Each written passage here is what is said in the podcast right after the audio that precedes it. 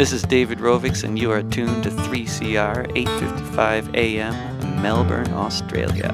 Step three is finding there's a tactic when everyone believes it could be true. That if all the people work collectively, there just might be something we can do, and everything can change. Welcome to the Climate Action Show. My name is Vivian Langford, and salut Babette. Andy and I would like to pay our respects to the Wurundjeri people of the Kulin Nation from whose land we are broadcasting at 3CR, and the Gadigal people of the Eora Nation where we can be heard at Radio Skid Row. There's a new book by Professor Michael Mann. He's an atmospheric scientist, and his book is called The New Climate War. He says, and I'll quote, I've seen the enemy up close in battle for two decades now, and I know how it operates, and I've been monitoring the dramatic shifts in its tactics. It is my intent to engage you as a willing soldier in this battle to save our planet from a climate crisis before it's too late. Now, Michael's first point is that we should disregard the doomsayers. He says there are a lot of inactivists there who try to defuse action, climate action. They play on our sense of powerlessness, despair, and doom. If you ask the average person what they can do to stop global warming, they will talk about going vegetarian or not flying. But they'll do this long before they talk about putting pressure on government. Tonight you will hear this message in different ways from 10 different groups. Michael Mann's second point is to support and learn from the idealism of young people and you will also hear tonight how many people are doing just that, learning strategy, learning tactics from these young people whose future is on the line. The third point in the climate war, according to Michael Mann, is to educate, educate, educate. He says don't waste time with rusted on deniers, but engage people who are confused. Gas, for example, has been sold to us as a transition fuel. Yet, as Seed Mob will tell us tonight, gas from the Northern Territory will destroy the health of remote people and add enormously to the greenhouse effect, which will make life there uninhabitable. So remember what you hear and pass on the podcast. Educate, educate, educate. The last point is system change. Michael Mann says the fossil fuel information machine wants to make it all about the car you choose or the food you eat. But we need the sort of system change that stops giving subsidies to the climate changing industries, stops allowing donations from these industries into Parliament. You will hear this loud and clear tonight from Christine Milne and John Hewson. Tonight is Radiothon, and we're giving a platform to 10 climate action groups. As you listen, please pick up the phone and ring 3CR to give a donation. The number is 03 9419 8377. Someone will be there to take your details. Even though it's the Queen's birthday holiday, someone will be standing there near the phone waiting to take your details. And please phone them tonight. This will be so much fun for them to get some donations. I don't want them to be standing there thinking, well, the climate community doesn't care. Otherwise, you can do it online now. Just get out your computer and go to 3cr.org.au forward slash donate. When I heard that 3CR was staying open even in lockdown because it was an essential service, I gave a shout. I think it is an essential service too. And I think our show, the Climate Action Show, we let you know who is leading the climate action and how you can get involved. I think that's an essential service too. And tonight I hope you will give us your support at 3CR. The phone number is 03 9419 8377. Now, I'm in Sydney. I'm broadcasting remotely. I'm huddled under a blanket with two dogs and two pillows to buffer the sound. Sometimes I go to snap rallies and stand in pouring rain to bring these voices to you. Sometimes I doubt if any of you are listening. It's only Babette who gives us regular feedback, but I just trust. I trust that you are listening, that you will take climate action, and tonight I am trusting that you, some of you, will pick up the phone and send in a donation, no matter how small, to Radio 3CR. The number is 0394198377. Now, as I said, I'm in Sydney, and I hope you don't mind that a lot of the stories I'm producing are from regional New South Wales. These people are on the front lines of fracking and logging and trying to turn around the financing of coal, oil, and gas. They are creating a transition which we will all benefit from. That's why I want to bring their voices to you so that you will support them. First Nations people are at the front, so we'll start with Millie, Millie Telford from Seed Mob representing remote people in the Northern Territory, they are determined to block the gas boom. And then we'll hear from 350.org and Lock the Gate Alliance. They are stopping gas and coal. And then the Nature Conservation Council is fighting to save koala habitat from logging. And then we'll also hear voices from Wentworth, um, John Hewson, Nicki Hutley, Blair Palese, and Osher Günsberg talking about making the uh, transition at the level of Parliament. They want to reclaim our democracy from the lobbyists with bottomless wells of dollars. And they're on a wave of legal and financial pushback that is groundbreaking. It's very exciting, and they'll tell you about it tonight. While you're listening, you can go online to 3cr.org.au forward slash donate and send a donation to the Radiothon Appeal. Now we're going to a snap rally in Sydney. Millie Telford from Seed Mob brings a declaration from the remote Beetaloo Basin. The people there want a permanent ban on fracking. And while we're listening, please ring up Radio 3CR, the Radiothon Appeal. The number is 0394198377. Please give generously to our annual appeal to support the station. So we're here today with supporters uh, who have come together to support traditional owners and stand with them, the Gudanji people. Empire Energy is going to frack over 100,000 kilometres across the NT. It is a huge licence area, uh, damaging water and sacred country. And we're here today to stand with traditional owners and say no. They've read out a statement from traditional owners saying they do not consent to this, that they want their country protected, and that they were going to keep fighting against Empire Energy. And this is just some of the solidarity that is going to keep building against this company until they walk away from their plans.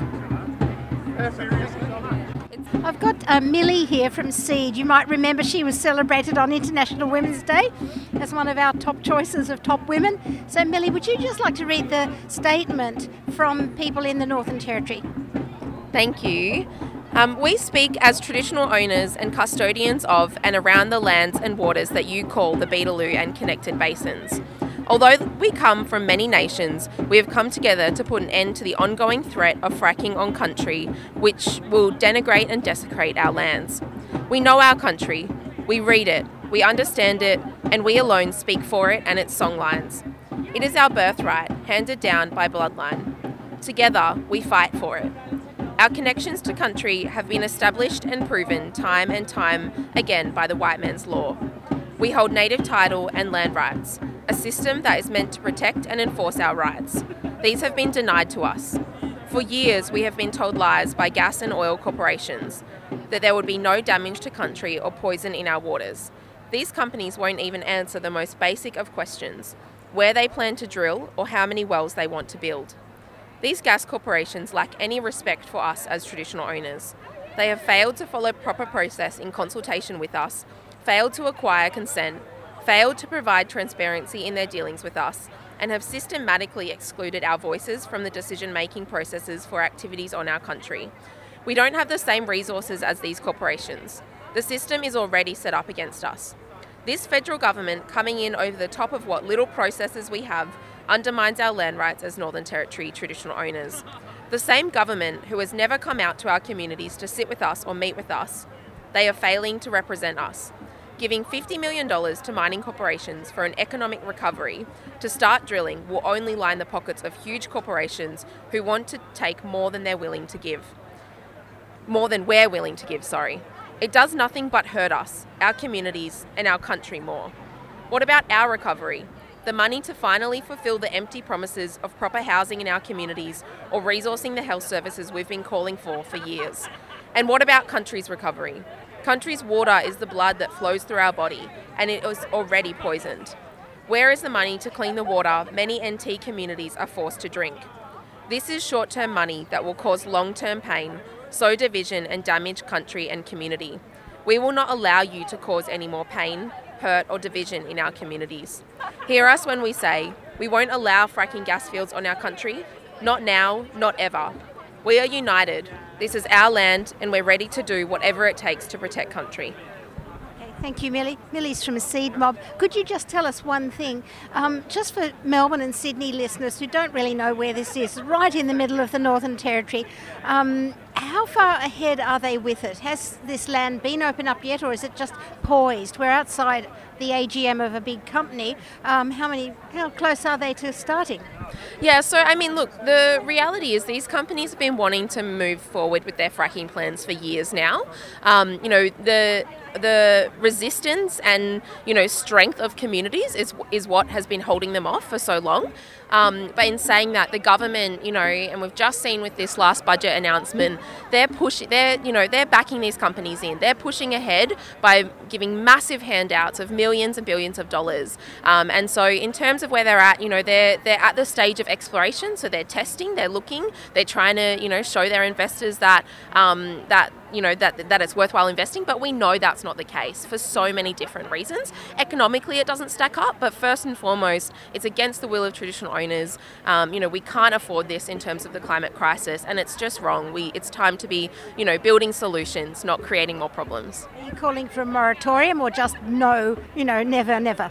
Um, the the ultimate goal um, that traditional owners and aboriginal communities across the NT have been calling for for years is a permanent territory wide ban on fracking I'm still at the very snap rally for Stop Fracking the NT, and I've got someone from 350.org, Shani Tager, and Nick Clyde from Lock the Gate Alliance. Could the two of you just fill us in, like just a news report on what's happening in the campaigning to stop coal and gas in the especially regional areas? Nick. Well, look, there's plenty going on. What I would say is that community, you know, opposition to new coal and gas projects is massive, and it's definitely growing. Um, you know, in the northwest of New South Wales, um, we've got a massive opposition to the Narrabri gas project. Lots of groups here in Sydney working together with communities in the northwest to try and stop that project. Um, and there's a long way for Santos to go before they develop that gas project, and also just hugely controversial, particularly with the recent um, push by the federal government to build a new gas fired power generator in the Hunter. Um, and of course, there's still a bunch of uh, new coal mines and expanding coal mine projects that are being campaigned against by groups all over the place in the Illawarra, in the Hunter Valley, in northwestern New South Wales, and plenty of people here in Sydney that are doing everything they can to support those communities on the front line. What about 350.org? Uh, look, I think similar to what Nick said, there's opposition uh, to gas projects basically wherever these gas projects pop up. So the you know where the Hunter Power Station is planned, a new group sprung up not long after, and they're committed to fighting against it. We've seen people in Melbourne, in Castlemaine, uh, in Sydney, Darwin, all over the country really opposed to the government's subsidies and the funding for gas over the last few weeks, which has been really exciting. But there's a there's a big job ahead of us to make sure that you know these new basins don't get opened up. Well, we have on our program quite often Tim Buckley, who just gives a financial says, look, oh look, it's all going down the plug hole area of history, gas and coal. They're not going to be viable stranded assets. But I have a feeling that there's a lot of people still investing. We're outside an AGM here. What's the best place to put our energies to stop continued investment in those uh, fossil fuels? Oh, look, I think we're going to see a lot more focus on banks coming up to make sure that the funding uh, for these projects doesn't go ahead, um, and that you know the big four Australian banks are throwing a bunch of money into oil and gas at the moment. Um, and I think that's there's going to be a lot of work there to, to get them to pull out. Yeah, and look, um, in addition to what Shani said, I think there's also, you know, really that so many people are so deeply opposed to the expansion of uh, gas projects. You know, we're out, as you mentioned, we're outside a gas company AGM today. But you know, in the area, the local government area that I'm from, my local council at the moment has a draft plan uh, to mandate that all new buildings, this is in Canterbury Bankstown local government area, are electric only. So not even connected to the gas network. That's the draft plan. I believe that there's been a lot of community support, um, submissions supporting that initiative of my council area. So that's just one small example of, of a, a local council that's, you know, that's taking positive action, that's saying that we've got to transition away from gas. So, you know, that's really the whole country needs to get behind those sorts of initiatives. Every local government needs to figure out how it can do its part to get um, new developments off gas, and, and that'd be a message to these guys in this building today. You know, you're, you're crazy investing in gas because you know the whole world needs to move away from gas, and we need to do it quickly. Thank you very much, both of you. Thank you. Help, help! Hello down there. Are you okay? No, I- I'm stuck. Stuck? Yeah, I'm stuck in a country that for two decades has done nothing on climate change. Oh no! Can I grab you a rope? No, there's a rock on me. I, I can't move. A rock? What the hell? Well, it's a weight of despair and an apathetic government, powerful lobby groups, and an indifferent mainstream media. Dear God! What on earth can I do to help? Go now and pledge money for the 3CR Radiothon. Great. What do I do? Head to 3cr.org.au forward slash donate. I'll go right away. Now we're going to the Archibald Fountain in Sydney. It was a Sunday morning, very sunny, and uh, around the fountain was gathered a colourful crowd. Some people were dressed as koalas, some were in the red costumes of Extinction Rebellion, and others had banners to stop logging. The MC was Jackie Mumford from the Nature Conservation Council, and her guests were David Shoebridge, Mark Pearson, and Chris Gambian. And while you're listening, please get online and donate to our Radiothon appeal. The address is 3cr.org.au forward slash donate. I'm really trusting listeners that you will donate during this show and give a cheerio to us while you're there if someone takes your donation on the phone. The phone number is 03 9419 8377. And a critical part of, of protecting koalas in this state happens on Macquarie Street, just up there. Uh, so with us today we have David Shoebridge, MLC. Uh, David Shoebridge is spokes for the Greens uh, for the South Coast uh, and has been a long time advocate for our forests in, in the state. Thanks, David.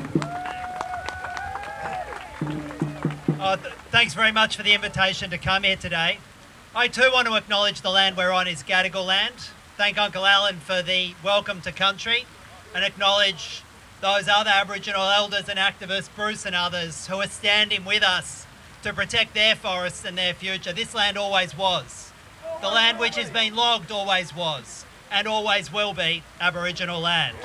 But I want to thank you all for coming out on World Environment Day and standing up for this iconic species. But we know we know that the koala is an icon because so many other species live in these forests and live in the environment. And this is just a the koala is like the bellwether of our forests and our environment. And and and it's it's a species that is threatened by extinction by 2050 if we continue our current trajectory. Literally our kids' kids won't see koalas if we allow the Berejiklian government and Barilaro and the corporate and logging interests to continue business as usual. Between climate change and logging, not just the koala, but our forests and the very ecosystems we survive on are under threat. This action is urgent. But you've probably seen some of these maps of the mid north coast and other parts of the state that are being logged. We have friends and growing movements around this country and around the state standing up in their local communities to protect their forests and to protect our collective interests. Whether it's down in Manyana on the south coast, where they're standing up to protect critical forest around their town that they saved from those catastrophic fires, only to see logged and chopped down for, for yet more housing expansion on the south coast. They're our friends, they're our allies, and we stand with them. Or it's on the mid north coast, where I've been there with the Gumbaynggirr people, who talk about their forests not from a perspective of two and a half centuries, They talk about their forests from a perspective of tens of thousands of years. They have the Dreamtime stories that link their forests now with forests that used to stretch out hundreds of kilometres to the east before, uh, be, before, we, before we saw the waters rise. They have song lines that connect their forests and cultural points across throughout this country. And we need to stand with the Gumbaynggirr people when they're in Wedding Bells Forest or Pine Creek Forest and they're asking us to stand with them to save their forest from industrial logging. And the Greens have a bill, again, authored by my colleague Kate, a bill to finally create that Great Koala National Park and put another 175,000 hectares of forest that will otherwise be logged permanently protected in a national park co-managed with First Nations peoples. That's something worth fighting for on World Environment Day. But can I finish with giving you a really tragic fact? All of that logging, the forests down on the south coast in some of the most beautiful untouched forests you could possibly imagine. Literally logging Gondwanaland forest, deep, rich, old growth forest. All of that logging, thousands and thousands of hectares of beautiful trees, 50, 80, 100 or more years old. Do you know what the net return to the taxpayers is for those public forests being logged? Do you know what we get? In a good year, in a good year, we get $28 a hectare. That amounts to less than 20 cents per tree being chopped down and returned to the people of New South Wales as the so called economic return for logging. This is an industry with no social licence. This is a criminal enterprise organised by the New South Wales government not just to destroy the koala's future, but to destroy our collective future, and it doesn't even pay its way. It's time to end all native forest logging, to protect our forests, to stand with First Nations peoples, and to see this movement across the state finally make that place, the New South Wales Parliament and the Federal Parliament, act in the interests not of corporate donors, not of industrial loggers, but act in the interests of koalas, our climate, and our collective future, because that's what's at stake. Thank you. Please, To reach out to our elected representatives, because there are advocates for koalas and there are advocates for trees on all sides of politics. We need to push them and we need to show them that they have support. So call your MP, call your MLC, meet with them, ask them to agitate, ask them to advocate within their parties to stand up for koalas.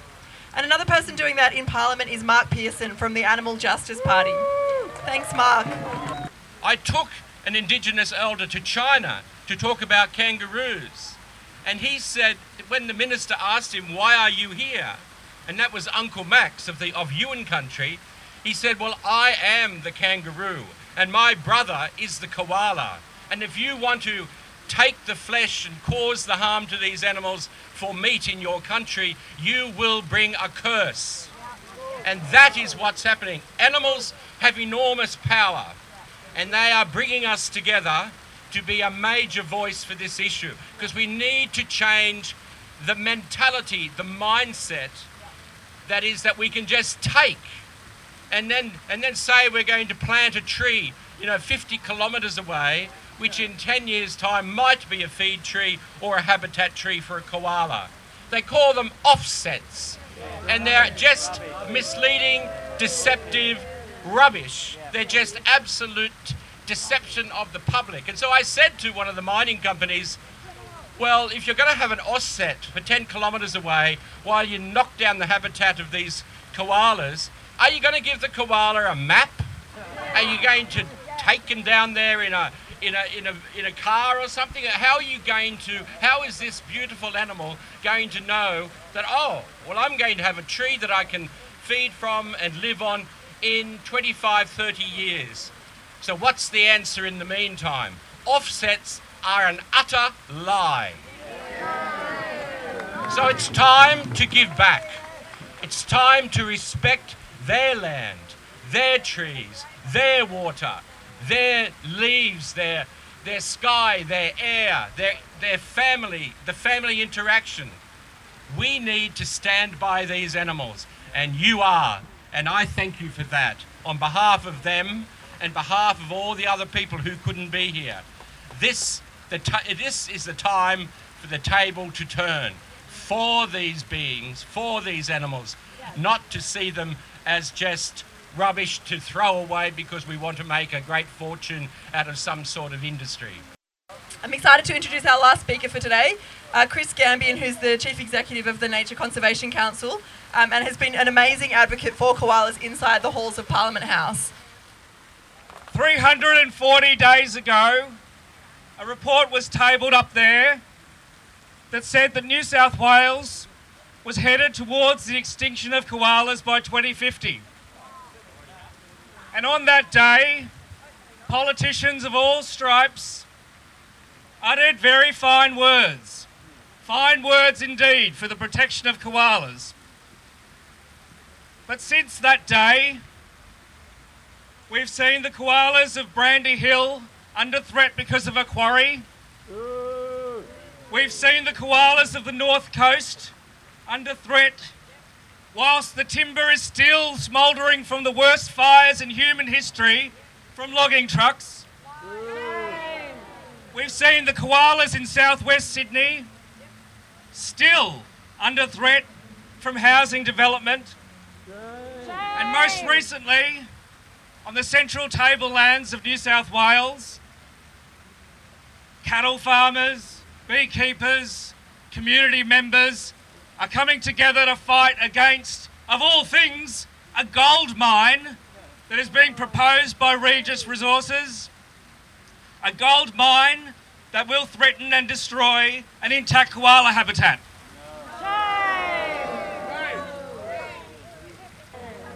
We need every politician to know that we are everywhere.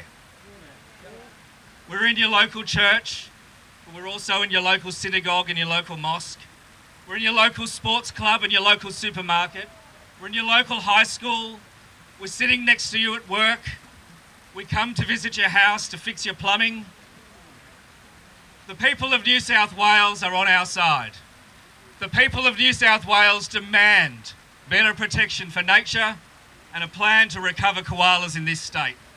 And so as we head to local council elections, we head to a federal election, we head to a state election in March 2023, I want everybody who runs for parliament, everybody who runs for local government, everybody who hopes to occupy a position of public trust in this state to know that they will have to account to us because we are everywhere.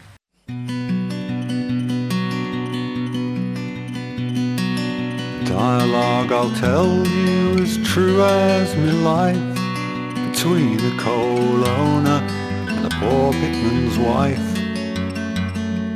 She was a travelling all on the highway. She met a coal owner and this she did say, Derry down, down, down, Derry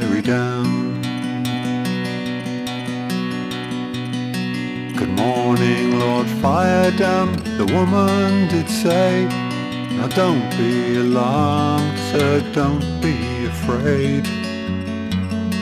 For if you'd been where I've been the most of me life, you'd never turn pale at a poor pitman's wife. Derry down, down, down, Derry down.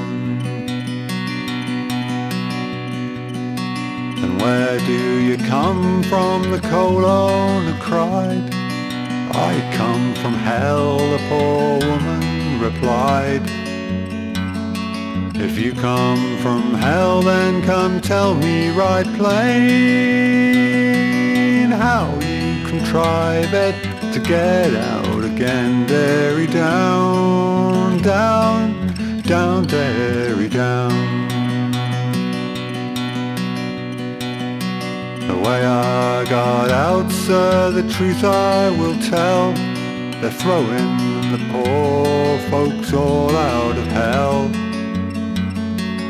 This is to make room for the rich, wicked race. For there's a great number of them in that place. Derry down, down, down, Derry down. How does the devil behave in that place? Sir, he is cruel to the rich, wicked race. He is far more crueler than you can suppose. Just like a mad bull with a ring through his nose, dairy down, down, down, dairy down. If you be a coal owner, take my advice.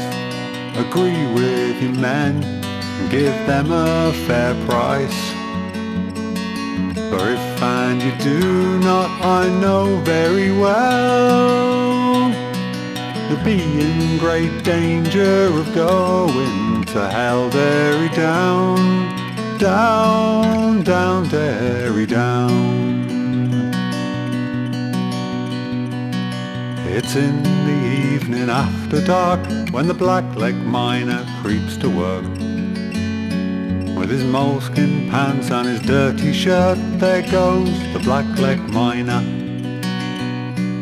He takes his picks and down he goes to hew the coal that lies below. But there's not a woman in this town row will look at the blackleg miner.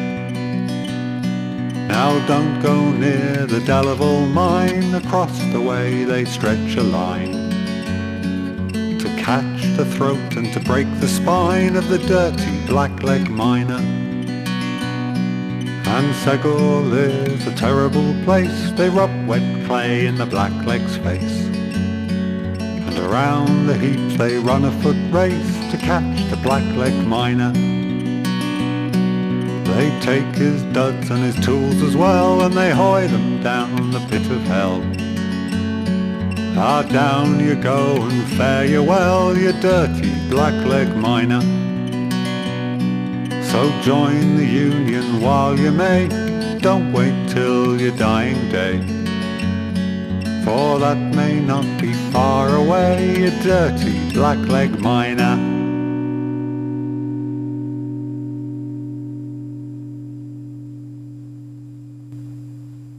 Music you heard was sung by Robert Farmer. The song is called The Coal Owner and the Pitman's Wife, and it was created in 1844 by William Hornsby. We're still showcasing all the different people who are involved, and I'm very happy to know that Christine Milne is on the line, and she's the former leader of the Greens Party. You'll all remember her face, and she's a true friend of community radio.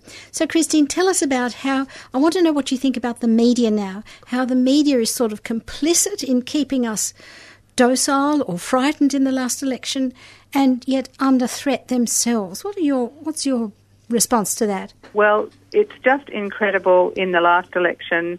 What we saw was what we've known for a long time that's the power of the Murdoch media.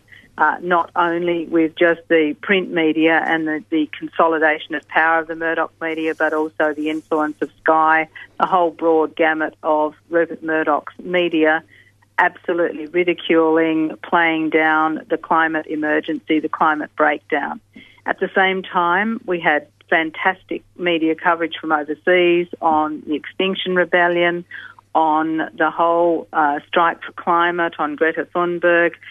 How to speak the truth, like community radio, we we're not paid, we're not professional, you know, people with minders or anything telling us what not to say or anything. So I think we give a platform to people to just say it how it is. But absolutely, and I think 3CR has been fantastic, and I would certainly encourage people to be donating as much as they can, truthful, upfront, and most certainly topical and current. Uh, for a long time. And if you want to know what's going on in the climate debate in Australia and around the world and what the latest research is and also the solutions, 3CR is where you're likely to actually hear them first. Well, I think that's right. It's the solutions focus that we have. Why do you think the mainstream media just doesn't focus on that? They never stop telling us how frightening it is, but that incapacitates people. Is that the game plan to keep people docile? Well, I think it's also about the power of the vested interests. When I resigned from the Senate in 2015, I said then that I don't think we can win on the climate and social justice until we take our democracy back from the corporates who've bought it. In Australia, it is the power of the resource based industries, the fossil fuel industries, and this revolving door between politics and business, where you see people like Ian Macfarlane, who was the energy uh, minister and shadow minister, uh, browning down any climate efforts, undermining whatever's going on for the good, and then spins off to the Queensland Resources Council and is now out there banging the drum for Adani. So that's the kind of thing that happens in Australia. And I think one of the things that we all have to do across the climate movement is join together on a democracy campaign. So whatever we're individually campaigning on, whatever solutions we're putting out there, we also have to have a real challenge on national ICAC, on actually exposing the truth. Well, how? You, I know you're a campaigner first. Before you were in Parliament, you were, you know, a veteran of many campaigns, and I think you probably still are now with the International Greens you pick up. How do people fight for democracy? It's just so. I mean, many younger people, especially, who are just really disillusioned. Well, the first thing we have to do is, of course, get whistleblower legislation, and that's uh, not beyond us to put that through. We need a national ICAC. That's not beyond us to get that through. There are a whole range of things we can do, and do them quite uh, prominently, and it will embarrass the major parties into actually adopting them. And even if the current government won't won't uh, uh, legislate them, we can actually make it a big enough issue for the next election to make sure that that's what we get. I mean, I think people just have to realise that it is not just a straightforward issue of people not understanding how serious global warming is. There are people out there making sure that they don't. There are people out there who are creating and spreading fake news. There are people out there undermining the campaigners, and we have to be uh, as good as we can be at exposing that. Mm. All right. Well, look, thank you very much, Christine. I appreciate you calling us and your long support for the community radio because Well- I, I know you've got a history there. Thank you, and thank you to 3CR. And I do hope the community is generous because we need voices like yours, absolutely critical to the debate. Okay. Thank you very Thanks, much, Christine. Vivian. Oh, this is good, Andy. We're, we're a little bit of music. Keeping me busy. Yeah, it's good. Please donate, listeners. I don't know. Just ring in a few donations, please, because we, we have to make this target of $3,000. And I Mm, think you we can don't. donate online as well. So oh, yeah. Do you want to tell us the, check out the, the website. place? uh, so you can go to, I guess, at 3cr.org.au. Now we're going to Paddington RSL to hear from a new group called the Voice of Wentworth. The local MP is Dave Sharma, and he had been invited, but he was on Q&A that night, and so there was some criticism that he should have been there to listen to the people talking about climate change and wanting him to make a change in Parliament. John Hewson was very vocal there. He's the former leader of the Liberal Party. Um, he's followed by economist Nicki Hutley and Red Cross CEO Judy Slatyer. While you're listening, please phone the radio station 03 9419 8377 or afterwards go online to 3cr.org.au forward slash donate. John, you've, you've had more experience of this than anyone uh, besides Karen, I guess, in the room. Uh, where do you think the disconnect is? Well, I think uh, the point that Nicki made is right. I mean, they feel constrained by the, the leadership of the party and the positions they take. I think if you actually went around all of the parliament on both sides of the, of the major parties plus the independents, you'd have an overwhelming concern about the fact that we weren't responding to climate. Yet the leadership of both parties has got a race to the bottom to see who can do least, uh, and not offend anybody to get to the next election. And you shouldn't ask me because I lost an election by, by telling people what I thought should be done. and, uh, but I do think it's the only way to go. And I think right now the electorate, your 7 out of 10 is right. And I think that there is a mood there that they want decisive leadership, they want change. And it is a question of transition. You know, we're not going to dump the coal, the 40,000 coal workers. We're going to transition them, retrain them, relocate them, re-educate them, whatever. You know, and that's, that's a, an easy process for a country as wealthy as Australia. The cost of doing that is not much.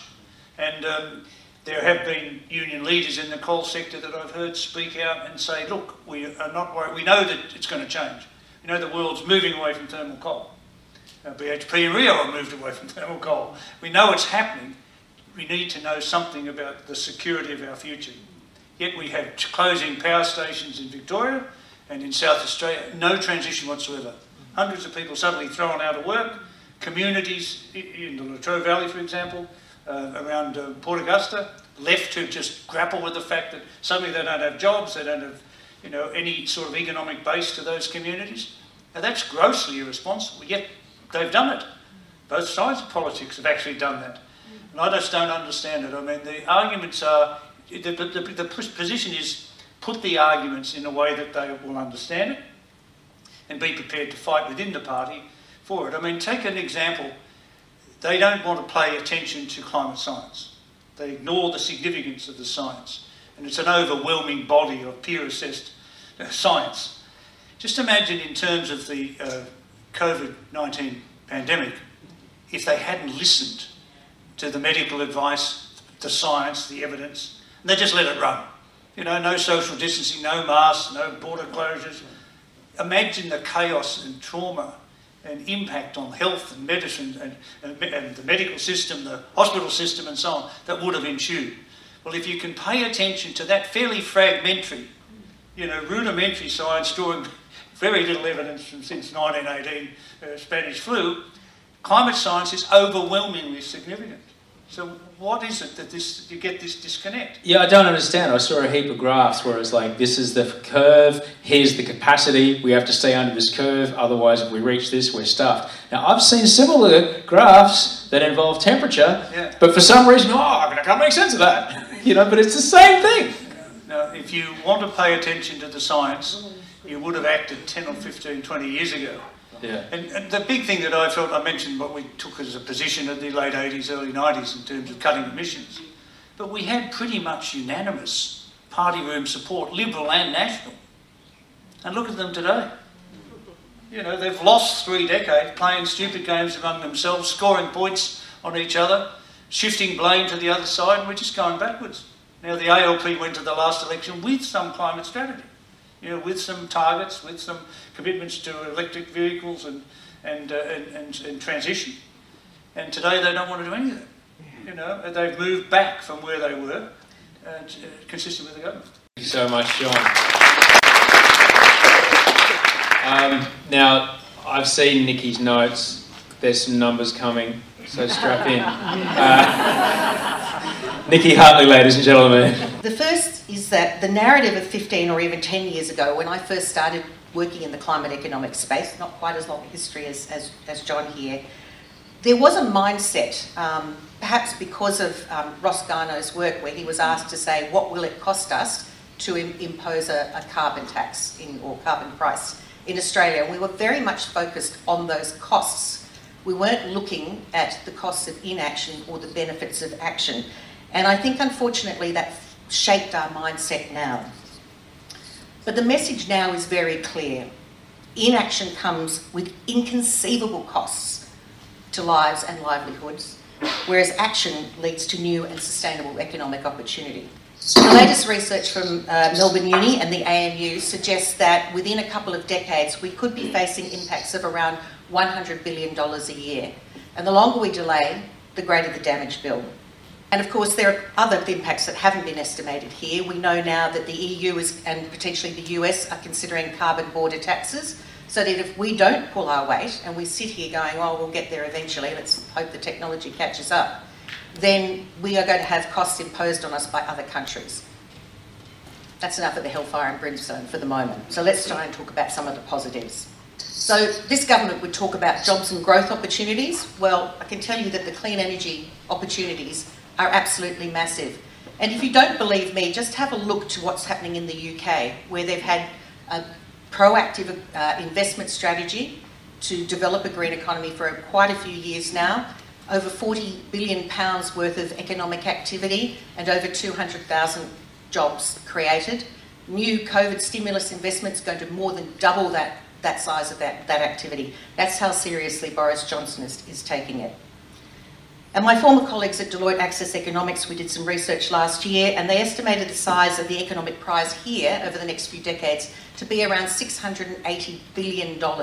That's mammoth, with around 250,000 new jobs over the next four decades. If you contrast that with the coal industry, that's 40,000 jobs. lots of opportunity for us to transition from the jobs of the past to the jobs of the future. And Australia's done this before. We've done it when we changed our, our um, structures on, on tariffs. We had a manufacturing sector that has declined rapidly, has uh, monumentally, and yet we have found massive growth in the services sector. We can reinvent ourselves. Last year, the Climate Council commissioned a report from leading economists at Alpha Beta, and they looked at opportunities to support the clean economy uh, during a recovery phase, specifically tied in with the COVID recovery. We found 76,000 jobs just in, to be created within four years around clean energy, ecosystem restoration, cleaner cities, and training and development, and of course, transport. And all of these opportunities, every single one, delivered more co- benefits than cost, and they all had the ability to attract private sector investment. No one is saying that the government has to foot the entire bill. This is a joint, a joint um, opportunity. The ACT government's leading the way with initiatives like their newly announced electric vehicle um, policies. So, although Australia is now emerging from the worst of the pandemic crisis, there is still the opportunity for us to take, have our federal government take a really strong lead to create all of these jobs, to create new opportunities, and to help us transition the way the rest of the world is before we get left behind. I just want to leave you with one last quote uh, from Greta Thunberg because we are talking about future generations here. You know, I don't understand, like, like John, why the government does not do more on this. It's like they're ignoring the science and they're ignoring the economics as well. It is just, it, it's willful ignorance. It's almost like saying, we don't value the lives of our children and grandchildren we, we not only don't value them as much as ours, we just don't value them at all. Well, everybody believes that their children are priceless. I certainly am lucky to have two of mine sitting here tonight. Why are we not acting for them? But as I said, I want to leave you with a quote from Greta. The climate crisis has already been solved. We already have all the facts and solutions. All we have to do is wake up and change. Barry Du Bois asked a question about um, the, the lobbyist dollar in this country is incredibly powerful how can an independent member of parliament, uh, let's say the federal parliament in this case, possibly combat that party dollar that is a bottomless well of resource if they ever hope to get elected? And has no heart. And has no heart attached to it. Now look, um, there's no doubt that this government governs for its mates. And you see, why would you want to build a new gas-fired power station in Hunter when there's no, all their technical advisors in AEMO and uh, National Security Board and so on, are all telling them there's no market for it. No bank will finance it, no insurer will insure it, but the government will pay for it to the benefit of their mates in the, in the gas sector. The way to deal with that is to get more independence. And I think you're very close to a position, close to a position where you could have a majority of independents in the lower house and the upper house. And if they had a loose umbrella uh, alliance, if you like, on the big issues, take a strong position on climate, take a strong position on integrity in government or whatever, and uh, they sat there with that balance of power, they could say to either party, whoever's in government, unless you're doing good government, unless you're actually legislating in the national interest, we won't support it. So don't bother putting it up. And we're very close to that sort of circumstance right now. And I think you mentioned before the number of independents that are looking at running in a significant number of seats, Labor and Liberal seats, uh, right around the country. I think there's a mood to say, look, um, if they had enough power, they would actually make a difference, and you're very close to it. And look at look at what Karen was able to do with the Medevac legislation. Look what um, that um, Indi's done with uh, you know what the member for Indi, Cathy McGowan, and now uh, her replacement, uh, Hayne. Um, look at what um, Zali Steggall's been able to do. Um, they've got profile on key issues already. You don't need too much more in terms of numbers for that to have a big, very big impact. And the complacency of the two major parties that are becoming less and less relevant to the broader communities in which uh, their representatives work. I mean, for a Sharma not to turn up to a function like this to me is a massive insult. That's your job. You know, you've got to have a damn good reason not to be here. And I think that, that you, when you see that repeated seat after seat, the Voices movement will have a big impact at the next election, in my view. And I'll, I'll finish here with you, Judy, because I know uh, working in, you know, certainly with the Red Cross and working in disaster relief and working in areas of ex- extraordinary suffering. Uh, you must be haunted by some of the things you've seen, and it must be tough to get the call up and go out into the field again. How do you get through every day to face things like this? I think what gives me hope is a mixture of Greta Thunberg and all the kids striking and starting to demand their future and take control of their destiny, combined with, you know, last night Exxon's board got attacked or, or taken over by uh, shareholder activists. Um, Shell was told by the courts to get out of fossil fuels by a certain date, and of course, the earlier court case we heard. So I think there is incredible pressure growing internationally if the EU um, puts a tariff on carbon, sort of well, products with carbon, that will be significant.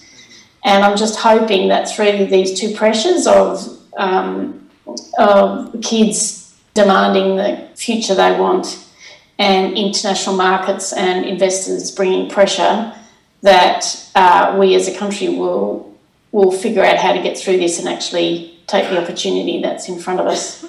But whenever I feel really down, I think of the amazing Red Cross humanitarian workers and volunteers and and how they get through really tough issues, and I get my strength from them. Um, but I wanted to say thank you for coming and making the time and giving a damn.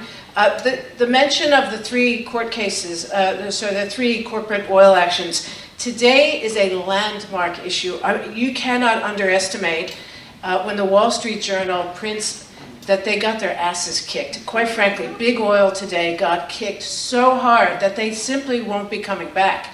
Coal has already been hit, gas is waiting in the wings. So, you know, the momentum is there. Take heart because that plus today's court case is really exciting. The IAEA report to shift the IEA is, you know, you wouldn't have thought, honestly, I, three weeks ago, you wouldn't have thought it possible. It's monumental change. So our job now is to get behind it and push really hard and make it happen faster in Australia. So thank you for coming. I just want to hand T-shirts to my lovely team here. Judy, you get yours in the mail. And say thank you to all of you and look forward to buying you a beer at the bar. Thank you for listening to the Climate Action Radio Show and our big push for Radiothon. I hope it's brought some dollars in. The only action tonight is for you to please phone in a donation. Call Radio 3CR at 03 9419 8377. Thank you to all the soldiers in the new climate war that you heard tonight.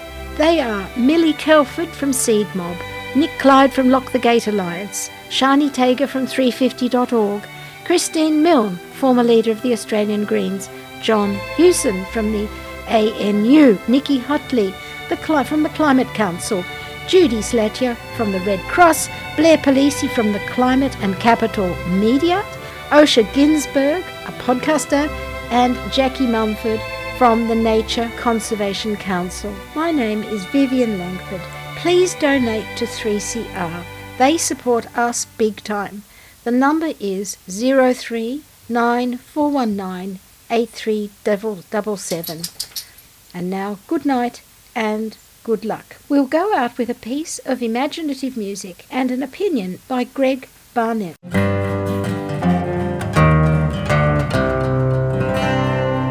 Unfortunately, while songs can enrich the soul and jog the memory, no song has ever changed the course of human history.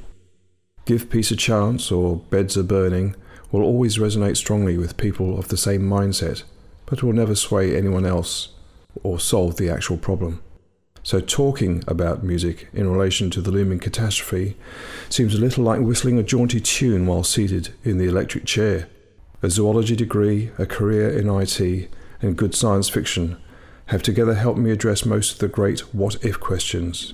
But I don't have any solutions to our global problems that would be acceptable to civilized society. To be honest, even discussing climate change and our general disregard for the environment, besides hugely depressing, seems pointless. Avoiding catastrophe and extinction needs an immediate U turn by those with the power to effect change and set ironclad legislation of extreme punishment for anyone whose policies, products, and services do harm to the planet. Probes to Planet 4 of this system report that there are no obvious signs of civilization or intelligent life. The atmospheric profile is consistent with human respiration and solar radiation is within tolerances. Of the detectable microorganisms, plants, and animals, none are of obvious danger to humans. There is sufficient water, minerals, and organics to support a thriving colony.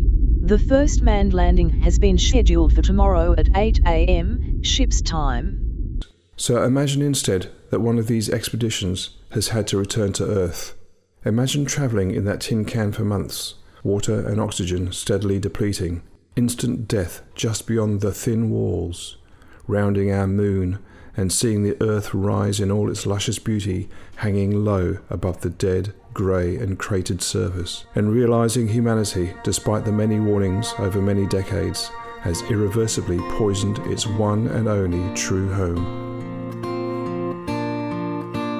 Earth rise on a dead and dusty plain, a precious diamond shining in the dark. Your eyes begin to water, and your chest just aches in pain. All you know held in that little spark. A mother like no other carried us for oh so many years. But that blue has turned a different hue and no longer seems so crystal clear.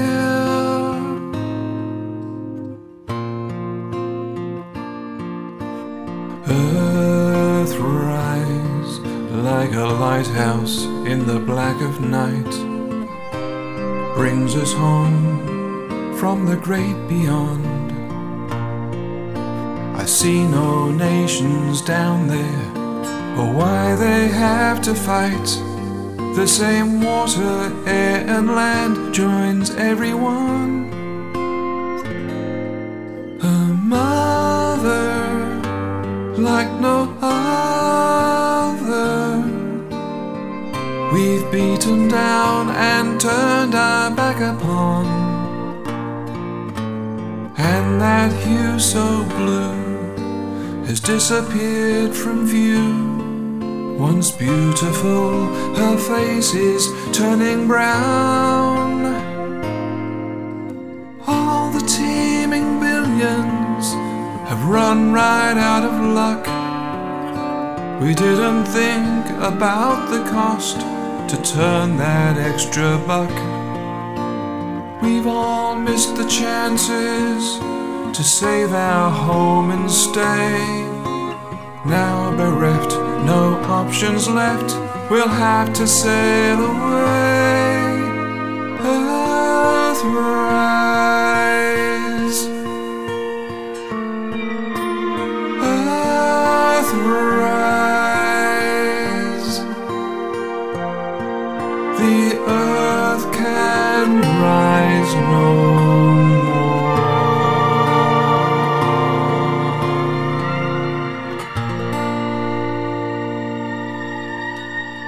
Most people accept that we are doing the planet harm, but we are unable to change our deep seated behaviours to effect the necessary change. We choose people to lead our tribes based on their chest thumping displays of personal strength and will. This is cold. Don't be We confer decision making power to them and give them our unswerving loyalty, regardless of the obvious harm being done. Well, first of all, I'm not a believer in and so warming. the I'm wheel grinds on in its ever deepening rut. We each need to become an activist. But can climate and environmental stability ever be achieved without first acknowledging and addressing the fundamental nature of human evolution? That we have a primal competitive drive to procreate and exploit available resources. What once made us strong in a raw, untamed world is now our Achilles heel as we teem in our unchecked billions. If unable to overcome this innate flaw, we will simply become another geological stratum for future study. A study that will be done by a completely different species. We could fix it with ease, but can't see the wood. for the trees. Is that why we cut them all down? The joke's on us.